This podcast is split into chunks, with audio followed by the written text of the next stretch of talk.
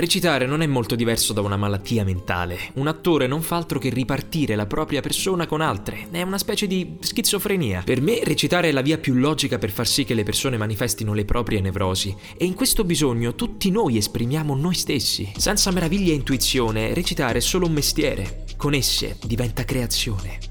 Questo è uno di quei podcast in cui un giovane attore mette la propria voce al servizio di quello che più lo appassiona. Sarà tutto dominato dalla legge del caos, dalla spontaneità e dall'ispirazione del momento, dalla voglia di provare a raccontare un'emozione. Questa è la legge Lancellotto. Sì, sì, c'è il gioco di parole, legge e legge, tutto voluto, ma anche perché in questo tempo di decreti una legge doveva pure esserci.